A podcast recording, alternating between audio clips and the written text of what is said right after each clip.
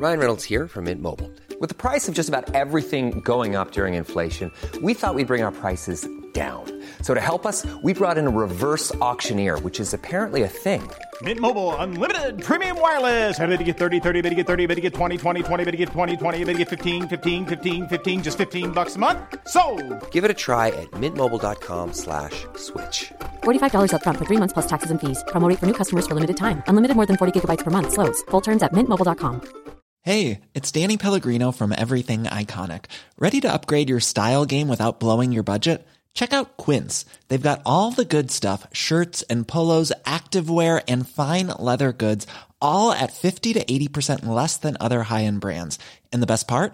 They're all about safe, ethical, and responsible manufacturing.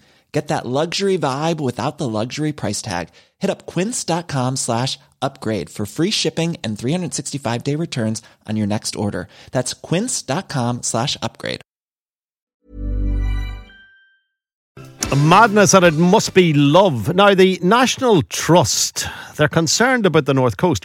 They've launched a major industry defining sustainability study to better understand the impact on the opportunities of the local community of increased visitor numbers to the Giants Causeway and Carrick-a-Rede. The last time I was up at the Giants Causeway, I thought it would make a great April Fool to possibly broadcast a story on the 1st of April to say that the stones are so worn down, you're not going to be allowed to walk on them anymore. And then I thought I better not do it as an April Fool because it might, in the very near future, be a serious issue. The stones, they're shining. They are, they're been worn away. They've been worn away.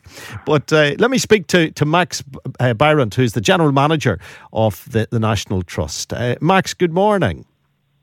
Good morning, Frank. Is there some wisdom in the fact that if we walk on the stones for long enough, we will eventually wear them away? Might we ever get to the point where you're not allowed to climb on them? Um, I think that's that's highly unlikely. I mean, basalt, luckily, is a, is a very strong material, and it would probably take um, longer than you or I are going to be alive for in future generations for that to be the case. But um, there is a serious a serious point around that, which is the the areas around the causeway and around Carrick-a-Rede, which we look after for conservation as a, as a conservation charity, are incredibly special and important in their own right. Uh, and there is some impact of, of the volume of visitors that we have on that potentially, and that's one of the things we want to try and understand from this study. So you have your worries. You're you're you're particularly, uh, understandably, interested in the natural treasure that is the area around the north the north coast. So when you carry out the sustain, sustainability study, uh, what what are you hoping to achieve longer term? Well, uh, as you know, around the world, the, the impact of tourism uh, and what's happening with it is, is becoming an increasing an issue um, in places like Venice and Barcelona and New Zealand, and, and we're part of that phenomenon. And, and we're very clear that tourism is, is hugely important and, and, and a great thing for Northern Ireland and the North Coast. But we want to understand what impact it has um, from from a number of angles. Firstly, um, physically, you know, on the infrastructure of the site and how people get around the sites that we look after. Obviously, environment that we've talked about um, how people actually experience it. If you go, as you know, if you go somewhere that's incredibly busy, you don't have the same experience that you were necessarily expecting. But most importantly for us is, is to try and get some sense and understanding of how it impacts on local communities and how we can then sustainably manage the sites that makes sure that everybody can, can benefit from them in the long term for, for not just ourselves but future generations. And and we feel this is this is a lot of people have looked at capacity of places and how they can can run them and manage them. But we're trying to look at it through all these complex different angles uh, and to come to some sort of understanding of what the best way is to look after this incredibly special places. So you would control numbers at some point, would you? Well, that's one of the things we don't understand. What we we do know is that we've had had millions of people, you know, a million and a half people visited Giant's Causeway and Carrick-a-Rede last year. Um, we've seen huge growth in that, and that growth is continuing to to, to happen. And this is a question not just for us, but also for for the uh, North Coast in, in more general terms, and in particular for communities. When when tourism can have an impact and you can't go about your daily business or, or things are, are becoming blocked, and and we need to understand what that might look like, and that's we're just trying to understand what that impact might be at this stage. and then we'll obviously need to work with, with local communities, government agencies, councils, various other people to say what does that mean and what should we do to try and make sure that everybody has the best possible experience now, you around may, the causeway in Carrick-a-Rede. Yeah, you're obviously very, very well intentioned and you have an incredibly important role, and I'm not diluting that role in any way. But some people looking in from the outside sometimes think the National Trust, you know, they spoil the sport a wee bit. You know, they're spoiled sports. They they, they don't want people to have fun in case they, you know, d- d- disturb some little flower that's growing somewhere.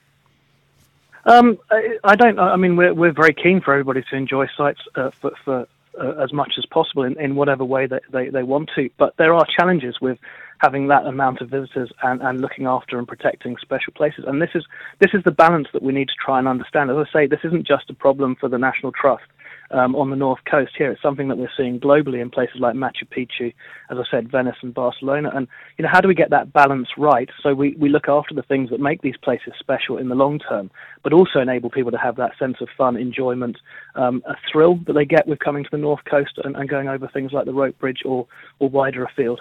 But you're certainly not in favour of developing the golf up there, so you're not.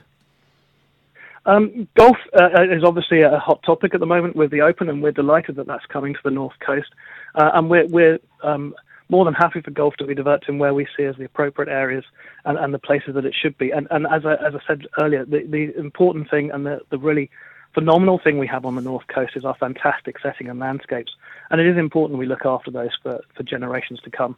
Yeah, there's been much debate and much discussion about further development of golf, and you know you've been caught in that, I suppose, argument now for a number a number of years. But the other issue is the Giants Causeway itself and our access our access to it. And anytime we have this conversation, people and I see it coming up on the text about the cost of visiting the Giants Causeway, you can still go to the Giants Causeway for free, can't you?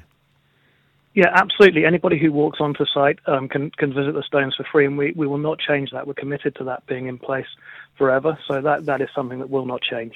So if you park, you pay the full the full whack. Is is that the way it works? How, how just remind me how it does work if you arrive in your car.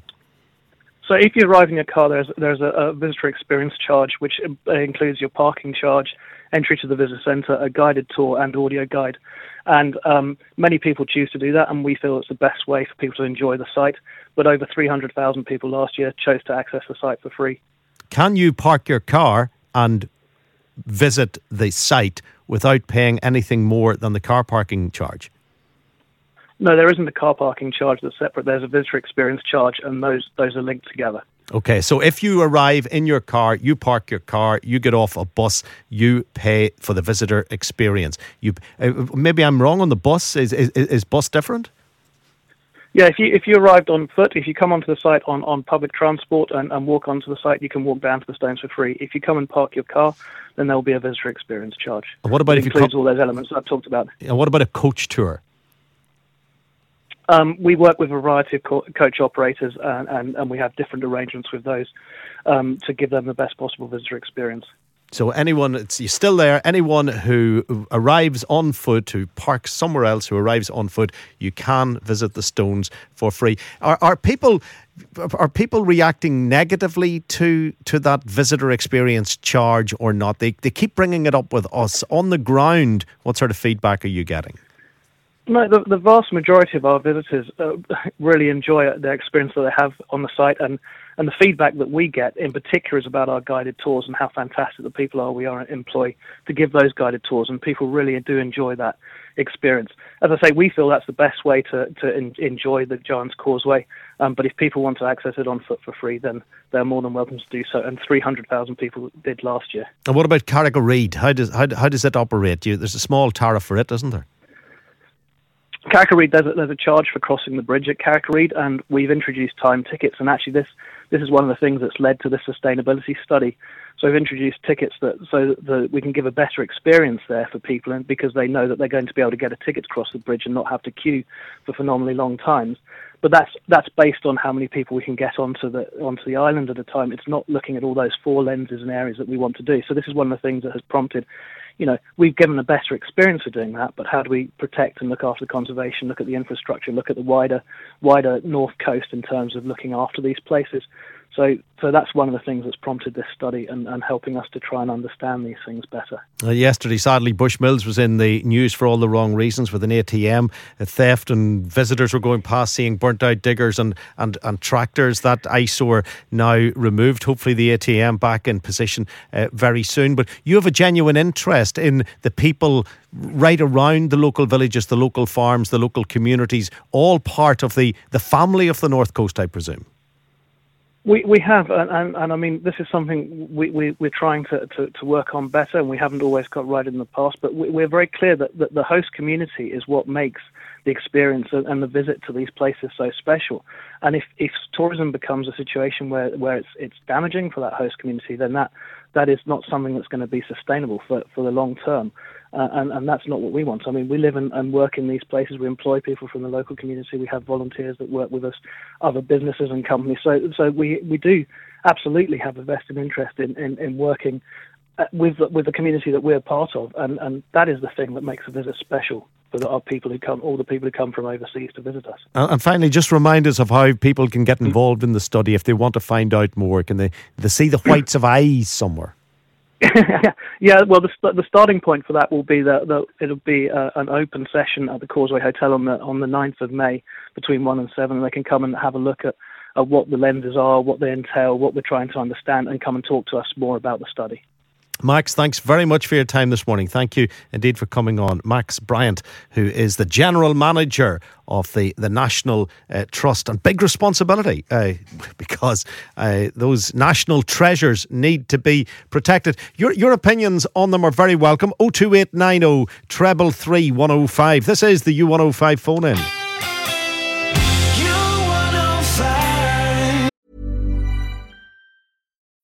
When you need mealtime inspiration, it's worth shopping Kroger, where you'll find over 30,000 mouthwatering choices that excite your inner foodie. And no matter what tasty choice you make, you'll enjoy our everyday low prices, plus extra ways to save, like digital coupons worth over $600 each week. You can also save up to $1 off per gallon at the pump with fuel points. More savings and more inspiring flavors make shopping Kroger worth it every time. Kroger, fresh for everyone. Fuel restrictions apply. Save big money when you start your next project today at Menards. Convert your current recess lighting with energy saving LED downlights from Feit Electric. They're bright and install easily in just minutes. They also go from regular lighting to nightlight mode with just a simple flip of a switch. Save big on all Feit lighting products now at Menards. Shop our lighting options today in store and on Menards.com. Save big